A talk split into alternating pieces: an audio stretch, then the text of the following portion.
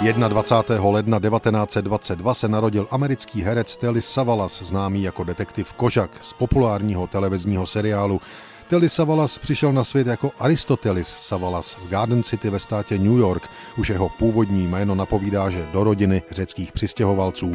Anglicky se naučil až během školní docházky. V letech 1941 až 1943 se zúčastnil vojenských operací druhé světové války jako zdravotník. Po skončení války pracoval ve spravodajství televize ABC. Věnoval se i televizní režii a původně o kariéře herce ani zdaleka neuvažoval. Zlom v jeho životě se odehrál v roce 1958, kdy zpřátelené produkci marně hledal pro televizní sérii And Bring Home and Baby herce s evropským přízvukem. Nakonec si v jedné z epizod zahrál sám roli soudce. Pak už šel z jedné televizní role do druhé a stal se prakticky seriálovou hvězdou. Ve filmu Savalas debitoval v roce 1961 ve věku 39 let. Šlo o film Mad Dog Call, ve kterém si zahrál policistu. Svým pojetím zaujal kolegu Barta Lancastera, který mu zařídil ještě ve stejném roce také roli policisty ve filmu Mladí divoši.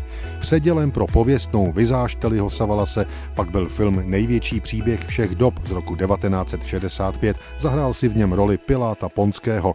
Kvůli kvůli ní si oholil hlavu a tak to už bude znám navždy. Ve filmech hrál většinou různé dobrodruhy, lidi z okraje společnosti nebo psychopaty, jako například v šesté Bondovce v tajné službě jejího veličenstva.